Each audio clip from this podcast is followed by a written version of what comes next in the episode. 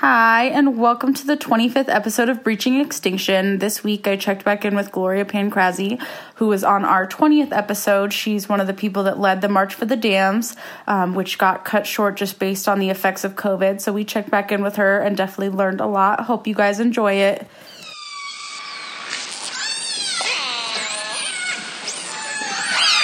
So I have Gloria Pancrazzi here with me again today, um, and we're just kind of checking in um, to see what she learned on the march and how all that went.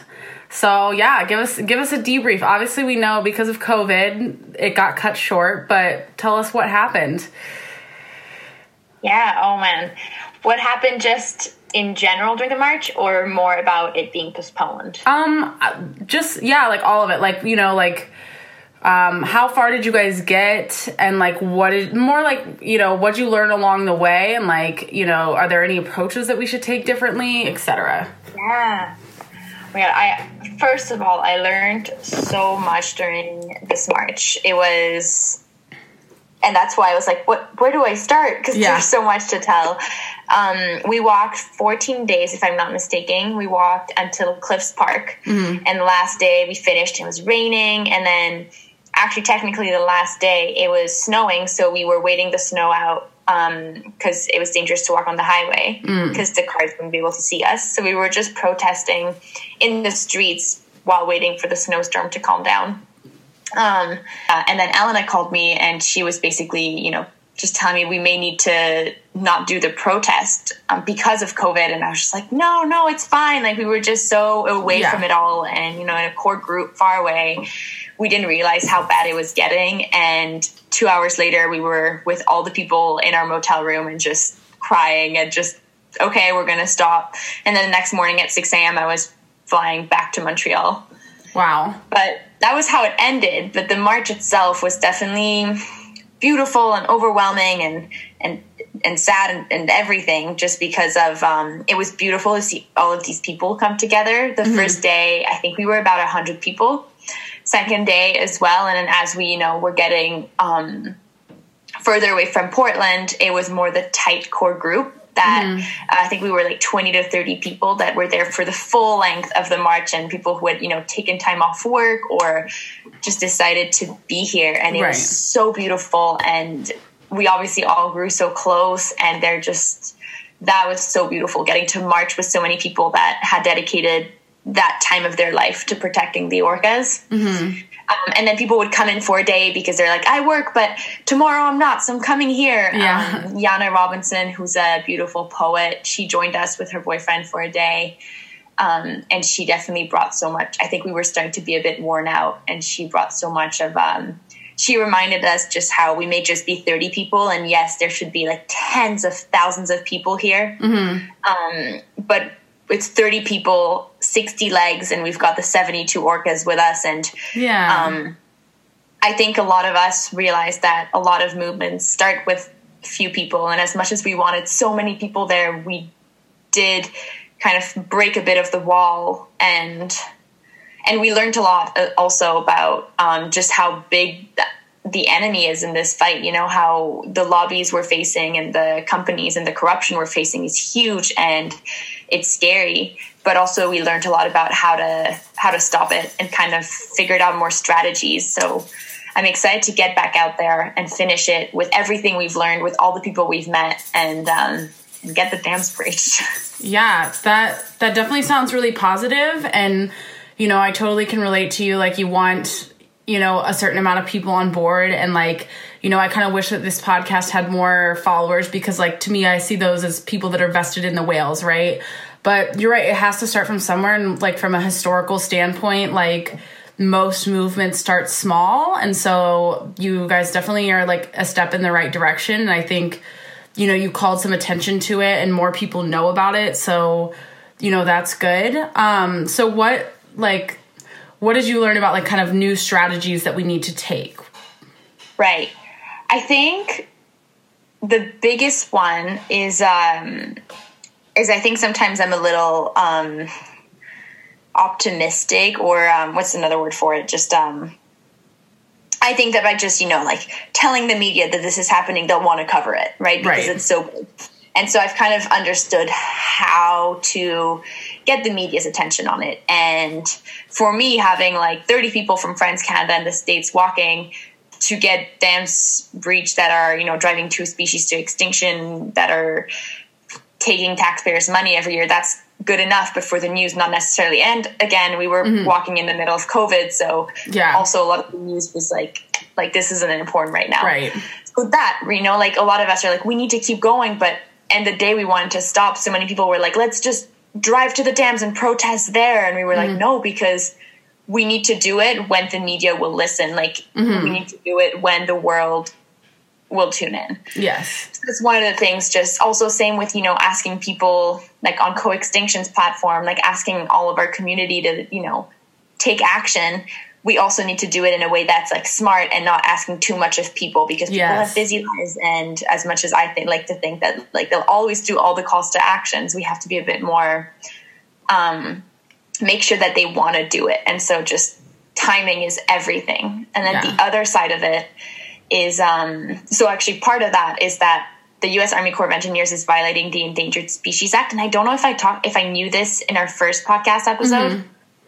Um, I forget if I if I even knew it at the time, but now I know, which is insane. They're violating the Endangered Species Act and no one is talking about it. Um, yeah, that's like what I've been saying this whole time. I was like, you know, the like the salmon are critically endangered, and like literally like I don't understand how they're getting away with it. And I think the reasoning behind it is because like salmon is not like they're not as much of a charismatic animal. And I think, yeah. you know, saving the orcas is how we save the salmon, because like, you know, people don't care as much about, like, bugs and reptiles and fish and things like that. And, like, salmon are actually quite fascinating, um, and we need to care about them. But is that kind of, like, is that what you mean when you say that they're violating it, like, because of the salmon? Yeah, so basically with the draft environmental impact statement, they're supposed to do everything in their – actually, sorry, with the Endangered Species Act, they're supposed to do everything in their power to save the salmon and the mm-hmm. orcas. But by not listening to the science, by not listening to um, the facts that say breach the four lower Snake River dams, and by, you know, releasing a draft environmental impact statement filled with with lies and misinformation, that's how they're violating the Endangered Species Act, because they're not doing everything in their power to save them. Yeah, absolutely. So what do you think it's going to take at this point? Because, like, obviously, when we literally just when we look at the facts and the documents that are produced by entities that are, you know, it's fact-based, it's research-based, it, and from every aspect, the dams need to come down. Environmental, social, economic, they need to come down. What is it, so what's it going to take and what's getting in the way? Yeah. I think what it's going to take, and that's one another thing we've learned um, during, you know, um, the march, is basically that the U S, and we may be wrong, but what we've think we know now is that the U S Army Corps of Engineers and Bonneville Power Administration, um, you know, status quo, well, actually isn't good with them because Bonneville Power Administration is indebted, but um, they don't have anything to lose, right? Mm-hmm. But Governor Inslee, if we can get enough public pressure on him, and if we can get people like him to be afraid of, you know, not getting a next election, or having the whole world being like, what the heck, this governor is not stepping up, is not doing the right thing, then we could get him to change sides and to say, okay, I'm going to say publicly the four lower Snake River dams need to be breached. So our new strategy is also keep, of course, the U S Army Corps of Engineers and Bonneville Power Administration accountable, but really to put global pressure specifically on Governor Inslee. Um, so, for example, we want to have open letters to him mm-hmm. when um, we get to the dams, when that happens. And that's signed by, like, celebrities and um, influential people and and and scientists and politicians and all of that. And this way, um, people that, that, for example, submitting that to the press, plus protests happening worldwide for the dams to get breached on one single day, that would be big enough for the news to cover it and for there to be so much pressure that Governor Inslee would finally change sides. And that's what, I mean, I hope that it would be, we never know. And that's definitely yeah. something that I've learned is, you never know, but you still got to go out there and do everything you can. Yeah, I, I totally agree with you. There's a lot of, like, naysayers out there and people that are like, well, it's, you know, it's not going to happen and this and that or whatever. And if you don't try, there's a hundred percent chance it won't happen. And even if there's like a five percent chance that it will happen, I think it's definitely worth it. And like, you're planting seeds. This is not an issue that happened overnight. It's not going to go away overnight. And so just like continued pressure, I think is good. Um, but yeah, you know, I definitely am kind of agree with your, your strategy. When I talked to um, Howard Garrett of Orca Network, he basically was saying, you know, kind of the best way to get these things taken care of is um, like changing public opinion. So, you know, the media is really important. And that's kind of, you know, a theme that I've seen throughout this is, you know, it's very, we come from a very privileged place in that we can have a scientifically like based opinion, because most people, they don't get to think that way. Like culturally, they're not taught that that is um, like that. You, they're just not taught that, you know, like in the South and in the Midwest, a lot of it's like based in Christianity or other things. And like being somebody that was raised in the Midwest, I was taught a lot of religious values in a public school, which um, and I wasn't encouraged to, to necessarily learn science. So people are going to get their, you know, the science isn't going to speak to them necessarily. Right. Um, so we have to find a way to get through to other people. So I, I definitely think you're right. Um, so how's that going with, you know, getting more influential people on board? Like, do you have certain people you're, you're trying to get a hold of more than others? Honestly, right now we've definitely taken like a full break just because of, mostly because of COVID, right? People, yeah. it's, it's not the, the right time, but what I, there are a lot of people that wanted to come or wanted to help, and they were just so busy that, you know, they couldn't. And right. so I'm hoping that, you know, I'm, I'm staying in touch with everyone, and hopefully when we get out there, then they'll be able to come. Yeah. Um, so that's one way. And then through the people that have, like you said, you know, we started to, to get a bit of traction and attention on it. So the people who have learned about the march and who we have gotten to meet, then, um, building off of that, I guess. Yeah.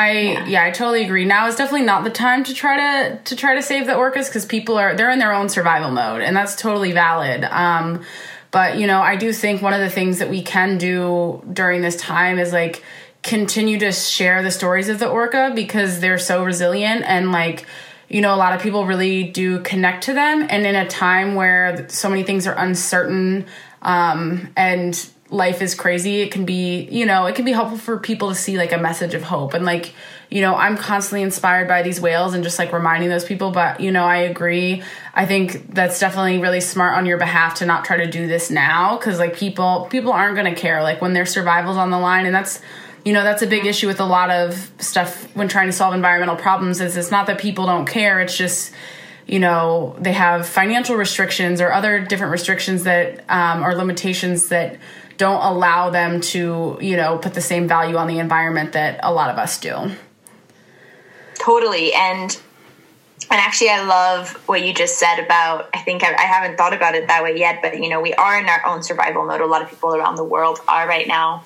And to look back at the orcas and to learn from them, you know, I think we can all learn from them no matter what we're going through in life. Um, and just even if you're not going through anything in life. But in this time to think, hey, we're in survival mode right now. They're always in survival mode. They're yeah. always looking out for each other, like we've we're learning to do now. They're always, you know, like keep going and and you know, looking for food, and they're hungry and they're cold.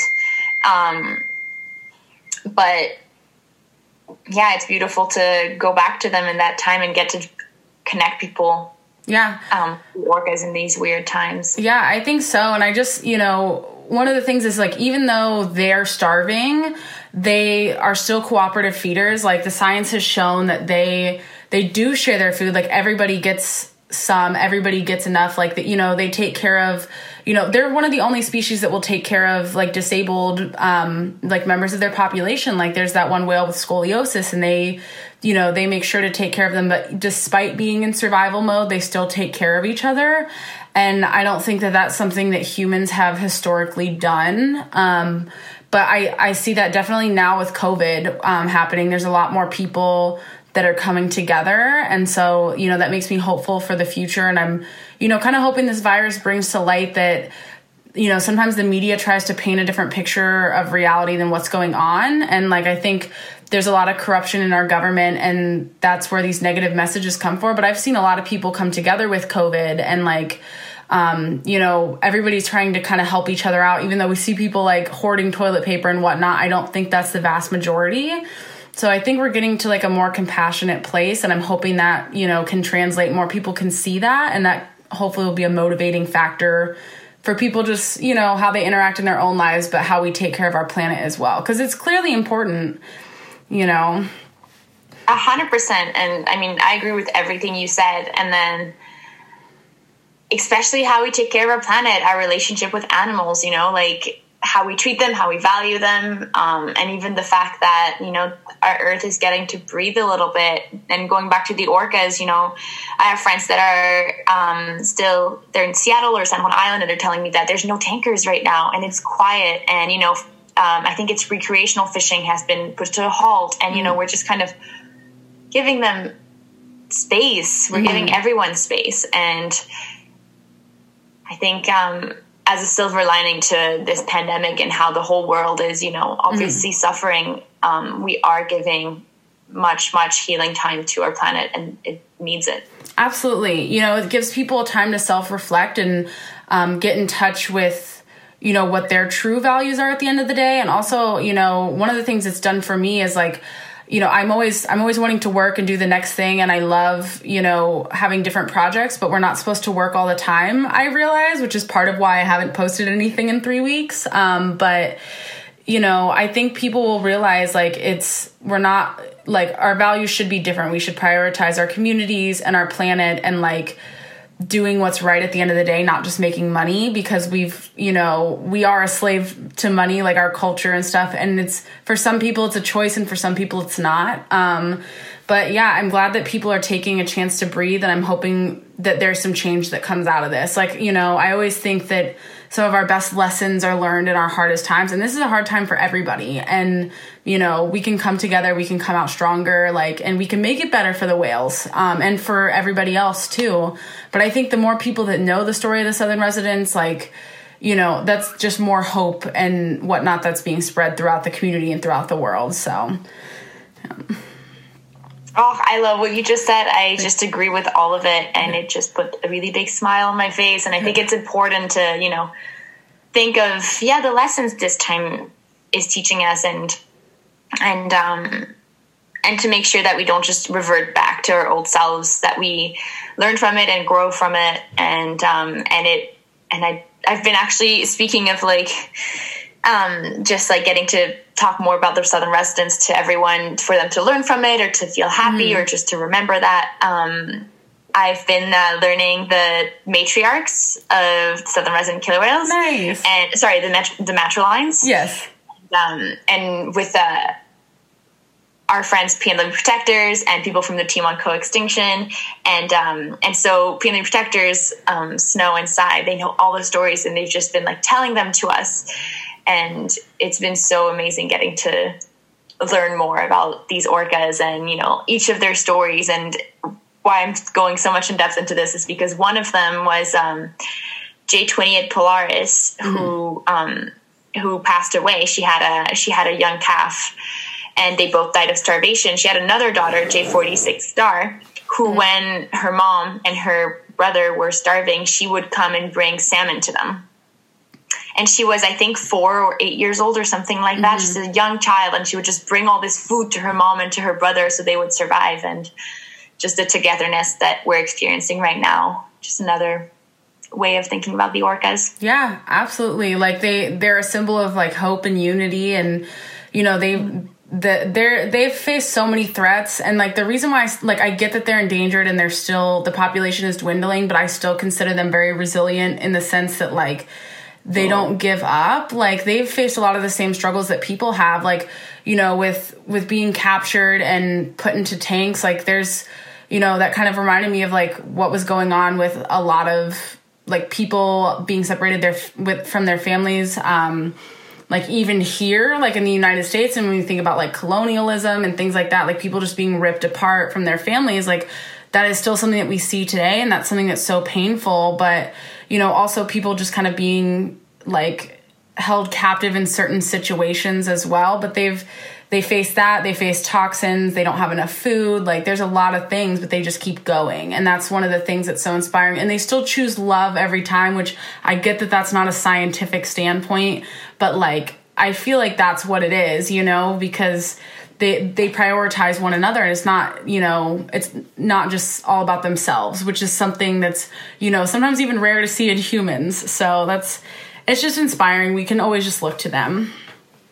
Yeah, I totally agree. And we have so much to learn from them. And it's funny that I'm just thinking how it's, it's insane the time we're going through in our lives right now. And even, you know, like, we're supposed to talk about the march, but we're just like, this pandemic is so huge and we have to talk about it. And yeah, we do. It's something that affects everybody. Yeah. Like, you know, we, yeah, it's something that's like impacting everybody. I think that's what it is. It's like a time to slow down and like reconnect, figure out what your values are.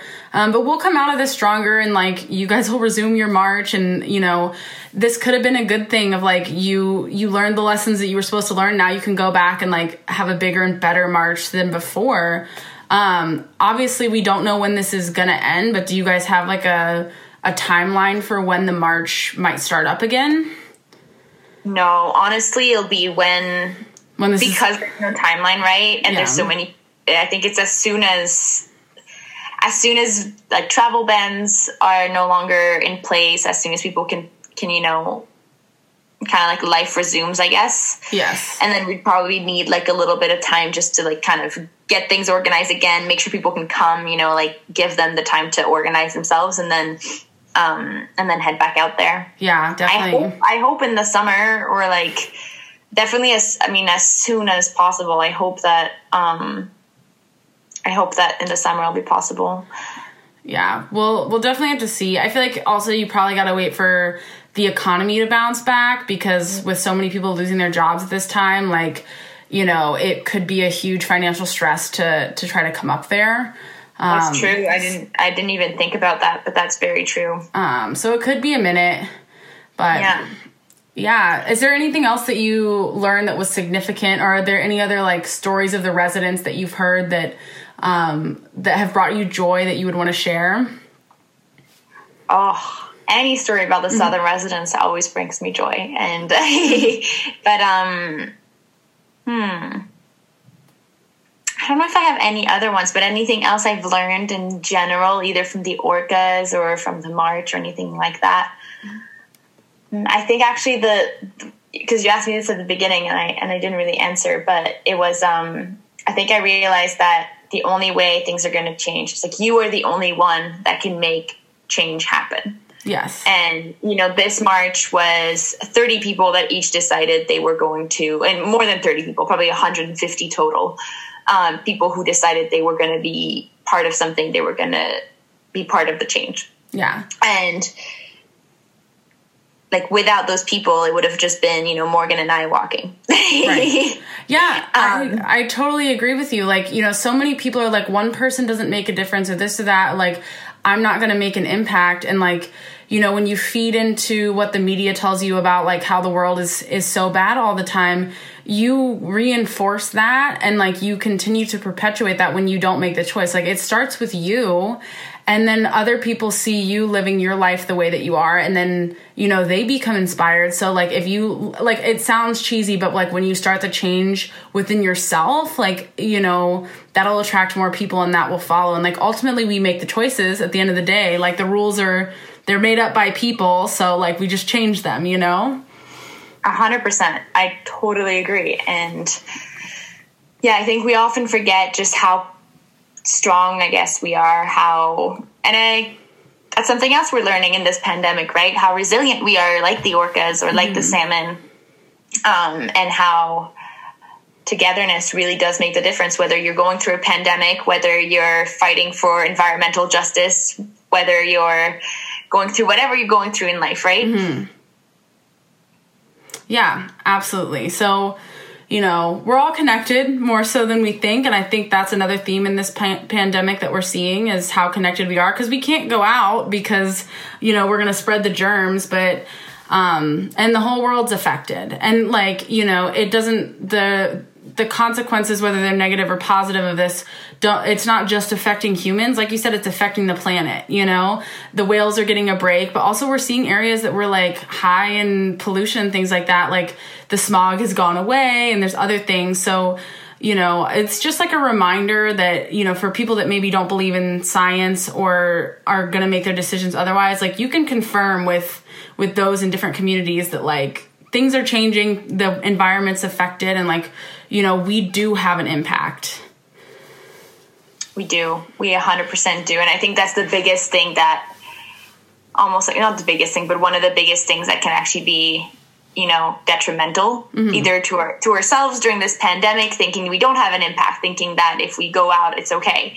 Then there's, you know, environmentally thinking we don't have an impact, that your daily habits and choices don't affect the environment or others. And yeah, just remembering, going back to everything is interconnected. And that's, I love that you said that, because um, it's so silly, but yesterday I was writing up a post about the pinnipeds in the Salish Sea mm. and how everything's interconnected. And I, and I almost wrote it, but I didn't, because I was like, okay, enough talking about the pandemic in at least one post for people. Yes. It's like, I'm going to not say it, but it is reminding us that everything is interconnected. It is. Yeah. It's like, you know, it all has a ripple effect, and, like, you don't, you know, some people are like, oh, it doesn't. Like, it really does when you pay attention and you think about, like, your own life and your own interactions and things that happen. Like, it has a ripple effect, and, like, you get to make the choice of if you want it to be positively impacted or not, and you get to choose what's valuable and what's not. So, like, if you, you know, value money and status, like, that's, you know, that's your choice. So you can also choose to to value the environment, and, like, It, they don't have to necessarily be binaries, but, like, you, you know, just, you get to make the choice, basically. And, like, we are all connected. So the choice that you do make matters. It does have an impact. Whether you see yeah. it or not, it, there's an impact. So. Exactly. But. Like, yeah, I'm just thinking, again, just the pandemic, like, you don't see when you touch something at the store. This is so, this is a very silly metaphor, but, um, mm-hmm. or like comparison, but you don't see that you're transmitting potentially a virus. You don't see it, but you do, you are. Yeah. And yeah. No, I like, I was like thinking about that yesterday. I was on a walk, and I was like, you know, for something that's so tiny and that we can't see, it's having, like, such an impact on everybody. It's absolutely real. And, like, you can definitely, like, you know, see a virus, I'm sure, under a microscope or something, but, like, um, you know, it just goes to show that, like, even if you, like, like, it doesn't have to be, like, physically in front of you to make it, like, tangible or real. So, and you can spread, like, you know, instead of spreading a virus, like, we can spread positivity, we can spread hope. Um, and so you can just, like, kind of switch gears. Those are also things that we can't see. We definitely can't see those under a microscope, but, like, hopefully we can see those in, like, other people's lives and in this movement. I love that. I really do. Well, thank you. Um, well, is there anything else that you kind of want to share, or any thoughts that you have for people right now?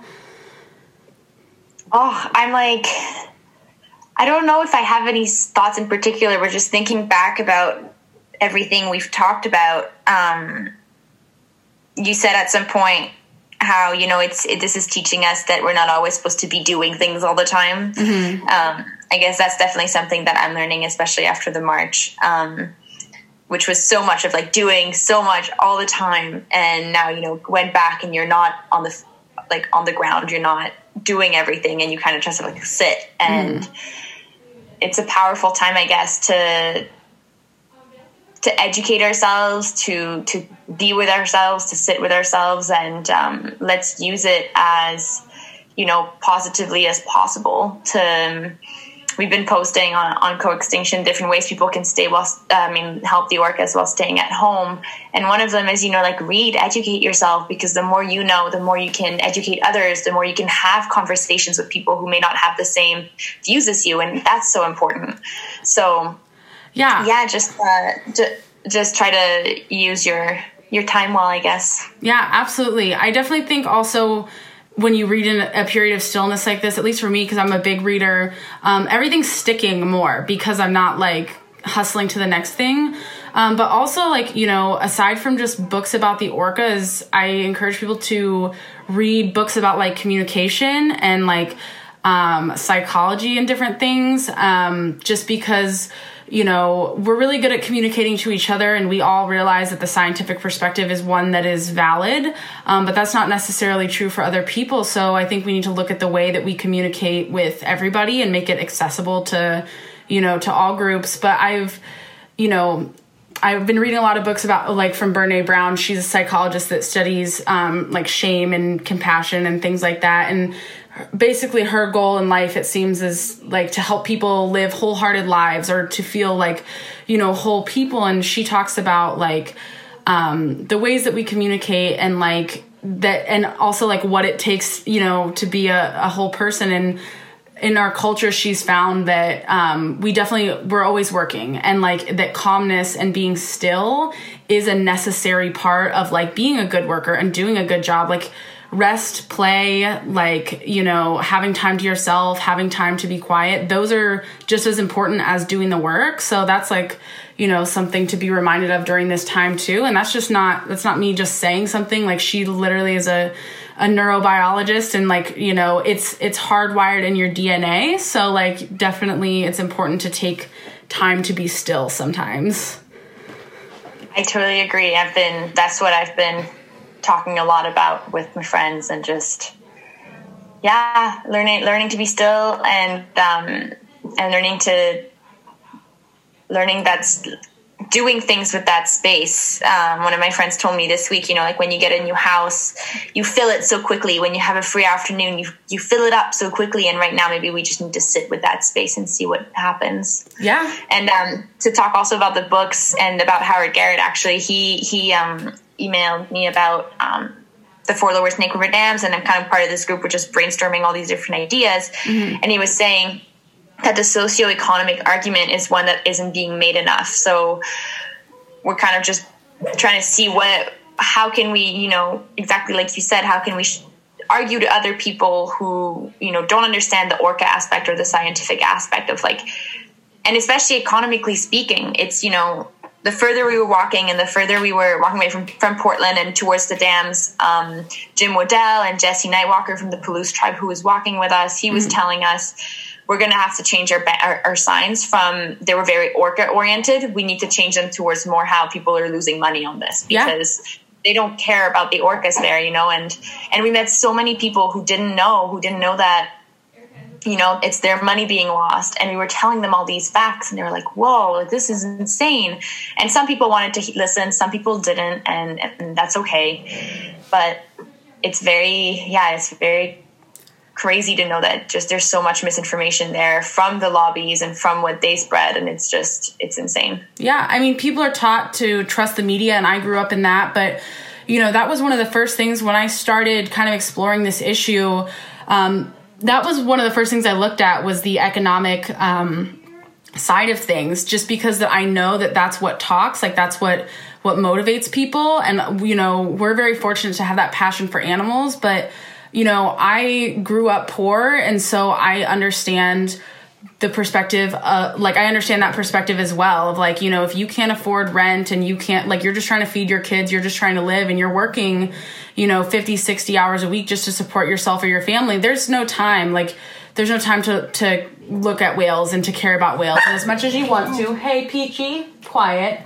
Um, as much as, like, you know, like, it, it doesn't make these people bad at all. It's literally not their fault. And so I think sometimes these people get villainized because they're like, oh, they're so selfish, they only care about money. But, like, they care about money because they have to, unfortunately. And that's the truth for, for most Americans. And, you know, in the scientific community, I think that that's often forgotten because, you know, to be in a position like this, you have to go to college and you have to have a degree or probably multiple degrees.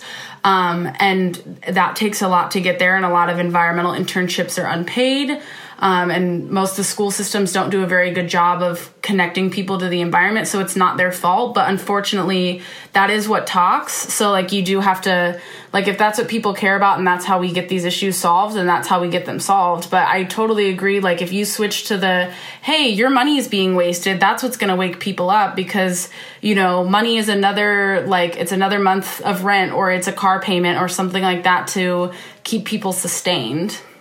Totally. And, like, even more than money, I mean, the, like, I mean, not more than money, but the other side of it is that people are being told that, you know, if these dams are breached, there's going to be power outages, there's going to be flooding, mm-hmm. they're going to be have to pay more money, you know, like all of that, because like there's going to be you need new electricity. There's they're also saying that, you know, why would you remove dams when we're in a climate crisis? You mm-hmm. don't want to go towards like, you know, an oil-driven power source, right? And it's just, while the truth is you breach these dams, nothing happens. There's a power surplus in Washington, so you'll be fine. Yeah. And, like, it's just funny because I, I heard all of the same, like, I heard the, the cons against it and the same things that you're saying that other people are hearing. And, like, I went down to um, one of the, the dams, the Lower Granite one, and um, with a friend of mine, and we both, like, noticed that there were windmills all the way down. And then we also noticed that there was um, a train track, like, right alongside the dam, the same route that they're, you know, arguing, like, hey, the stuff that's being transported, we can't transport it elsewhere. Well, there's literally, there's there's a train track right there, so that's potentially an option. So, yeah, there's definitely a lot of misinformation, but, like, even just, like, looking at it, I mean, obviously you should look and see how much energy those things support and where that energy goes. Like, obviously we have the answers, but there's so much misinformation and, like, things get twisted and, you know, It's it is because of, there are some people that are greedy and they want money, like Bonneville Power Association. I'm just gonna like call a spade a spade. Like that's what's going on there. It's it's about them at the end of the day, and they're not looking at the big picture of like people will save money and the whales will be saved. And like this is like one of the the few I feel like environmental issues that is it is highly complex, but it's not that complex. There's not like. We're not like looking at like two sides of like, well, it's going to have this detrimental effect if we do this, or people will be impacted this way. It's like, it's like, it makes sense from every angle. So it just needs to happen. A hundred percent. And I just, I'm still so, so many people tell me why, why aren't they breaching them? It doesn't make any sense. And it's, it's mostly because, you know, um, they don't want to admit that they've been lying. They don't want to have this huge scandal on their hands. And they, I'm not one hundred percent sure about this, but I think they are making money from um, selling the money to California. So I think that's another side of it, but I'm not one hundred percent sure about that. Yeah. Um, yeah, and actually, you were asking me um, if I have something else to stay, say, and I don't know if this will be released before then, but on Monday is the last day people can send in their public comment on that draft environmental impact statement. So definitely urge everyone to go there. And on march for the dams dot com, we have the template text to use um, and all the steps, you know, hashed out for you. So it's super simple. Mm-hmm. So definitely please go there. From what, you know, you and I were saying earlier, that you make a difference. And some people may be thinking, oh, this public comments doesn't make a difference, but it does. Every single voice out there being like, this draft environmental impact statement will not save the orcas or the salmon. You are breaking the law. Yeah, literally. One of the worst Snake River dams this year. Absolutely. Yeah. I like, I was talking to, I have a friend who studies, like she's in law school right now at Lewis and Clark. And I asked her, I was like, like she doesn't study environmental law, but I was like, this doesn't make sense to me. Like, how can they do this to the salmon? You know, how is that like, how is this legal? And I think it's it's the lack of accountability. They're absolutely breaking the law, and that's clear. Um, but no one's holding them accountable. No one's trying to take them to court. And I don't even know how you would even begin to do that. Um, but yeah, it's it's totally illegal. And like, you need to like call them out. And I think, you know, if we potentially find more people that that understand law better, that can maybe help us understand, that can be helpful as well, and like point out like exactly what parts of the law they're breaking. Um, but it's like we definitely have to hold them accountable. Like that's what this is, because people do illegal stuff all the time and get away with it because no one says anything. So you got to yeah. say something. one hundred percent. And that's actually something, I think it's for um, I forget which one. Um, but I know that the, the U S Army Corps of Engineers just had, I think it's a Keystone pipeline, mm-hmm. um, where they uh, basically, they just lost the lawsuit because they um, they were breaking the, they were violating the Endangered Species Act. Well, maybe this is an avenue that we need to explore, is like the legal yeah. side of it. Um Because, like, I mean, that's what it is at this point. It's it's law breaking, and I'm not even sure where you start with that. But, like, I think continuing to, like, you know, show, like, you know, get the public's attention. But also, like, potentially we should look at, like, the legal aspects of this and see what we could pursue, or what we could at least, you know, figure out in order to try to, to hold them accountable and get them to stop breaking these laws. Yeah, definitely. I'm curious to look into it as well. And I, uh, I want to talk to, I messaged Howard about it too. So we'll see what he says. Um, and talking to Jim Waddell, who obviously knows everything about that, to see if, cause I think there are some organizations that have been doing lawsuits, but they're the ones that aren't really for breaching the four lower Snake River dams this year. Mm. So, um, okay. yeah. And then there's the whole like econ, like, um, money aspect of it, of like, you know, lawsuits cost money, so it's like how to do that as yeah. well. That's kind but of for me, I'm very curious to look more into it and to see if it could help. Yeah, I mean, that's what I was thinking too. I was like, that's the cost of it, because like, you know, when I've the different um like dams that I've looked at, and I haven't done a ton of research to be completely honest, that have been successful at being removed. Um, like the, there was one here in California that got removed, and it restored like a population of fish that was endangered. And um, essentially what the reason that it was removed is because it was privately owned.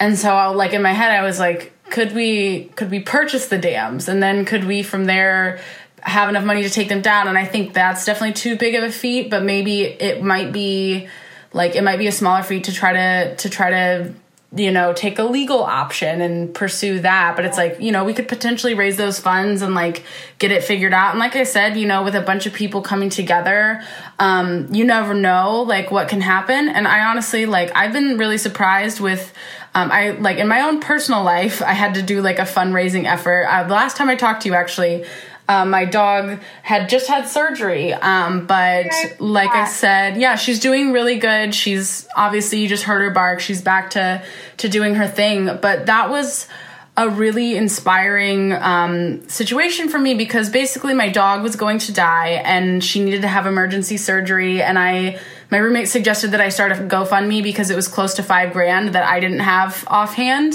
Um, cause like most Americans, I just don't. And She, uh, we were able to raise the funds in six hours and my dog was able to have surgery and she survived. And so like, I, you know, uh, and there were people that, you know, they donated five dollars and other people donated more, but eventually my dog was able to have surgery and she's fine. So like, we could do it. Like, you know, a lot of people, they're like, oh, it'll be hard. It's very unlikely to succeed, but if we don't try, we, we don't know. So maybe we do like pursue the legal option and then, Um, you know, raise money for lawyers, but also, you know, there are lawyers out there that are willing to to sacrifice some of their time or like that's true, yeah, whatever. So, you know, what that's just another option that we have to look at as well. So that's a good point. But if any of you guys are listening to this and you're lawyers or you know lawyers that yeah. would, could help, let us know. Cause you know, this is, you know, very, I'm very curious about this. And you said there was like another case, um, that like they were looking at the, or that someone had violated the Endangered Species Act. The U S Army Corps had here. Okay. I have the article. I can find the article actually. Cool. Um, um yeah, no, it's the U S Army Corps just once again doing that. Um, Let me see if I can quickly find it. There we go.